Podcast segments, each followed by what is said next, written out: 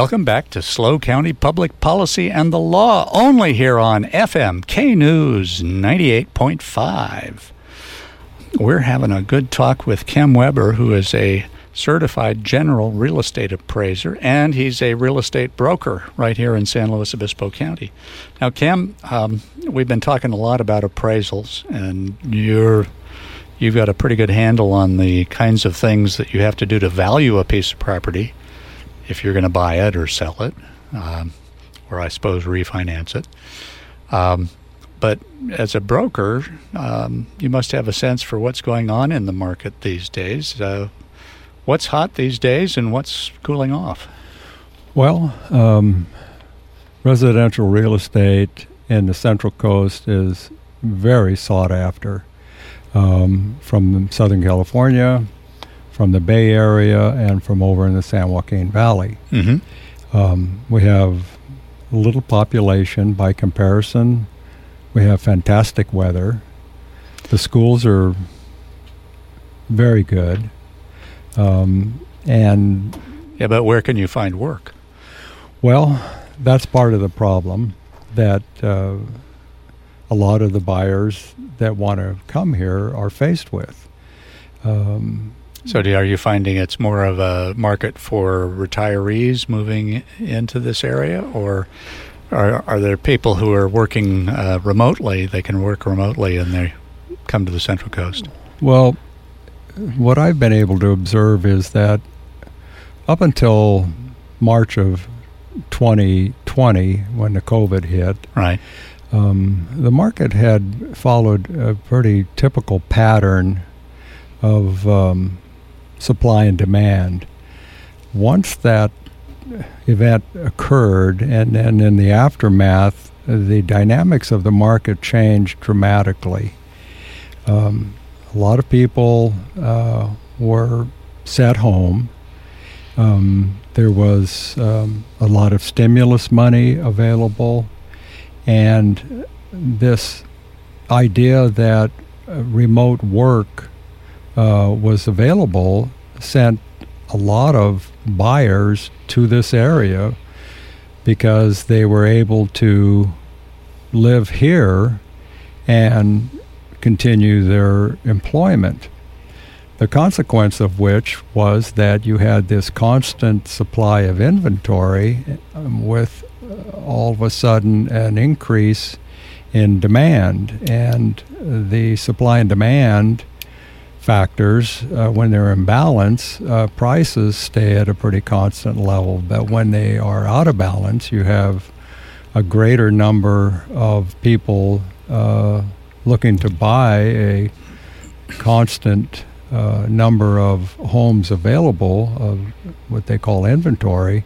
Then you have Uh, an inflationary uh, situation. You have more people with more money chasing fewer properties. Now, have you noticed the changes in interest rates having a, a cooling effect on that at all? Well, it's an interesting dynamic that you say interest rates. Everybody seems to be talking about the interest rates affecting the number of sales, but what I have seen, though, that in the last two years, the number of sales have decreased, but the prices have not. Interesting. Okay. And uh, the prices, particularly here in the Central Coast, spiked because of the inflationary consequences of uh, supply and demand, but the prices have not come down.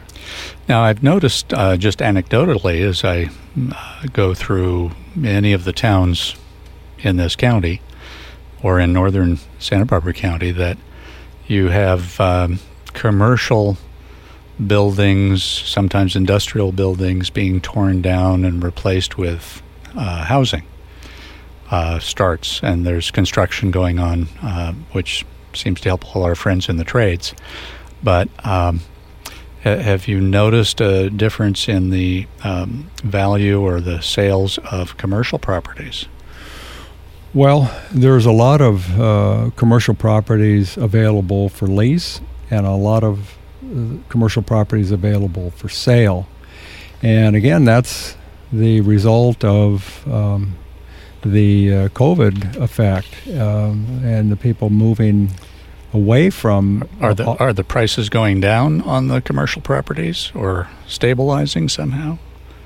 Well, yeah, they are going down, and um, there's uh, more people though trying to um, uh, find commercial property uh, that is uh, uh, useful in a sense that they can generate the kind of yield that uh, they require uh-huh.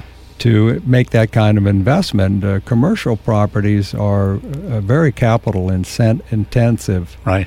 And, uh, of course, they're interest rate intensive as well. And so you have to be able to finance them so you can make a profit. So you can make a profit, right. So, well, thank you, Kim. I appreciate you coming on the show. And I, uh, what's what's the phone number people can contact you at again? eight zero five, four four one, seven zero seven six. Wonderful. Well, folks, I hope you will stay tuned to our next hour. We have Kevin Shankman coming on, a very fine election law lawyer. And stay tuned next week here at F M ninety-eight point five on Saturday, October twenty-eighth at ten a.m. We've got a big show with Santa Barbara County Supervisor Joan Hartman, and then Slow County Presiding Judge Craig Van Ruyen, and he's going to tell us all about grand juries and trial juries and how you can get on one. So be sure and stay tuned, and if you can't tune in, you can live stream that program worldwide at K News nine eighty-five dot com. And if you'd like to hear from an office holder, lawyer, or activist here at Slow County Public Policy and the Law, you can email me at stu dot jenkins at dimes central coast dot com. That's Stu, S T E W, dot Jenkins at dimes central coast dot com. And podcasts of all our shows are available at K News nine eighty-five dot com. So, folks, stay tuned, and uh, I want to thank you, Kim, for coming back on. I hope you'll come back again. Thank you, Stu. Very good.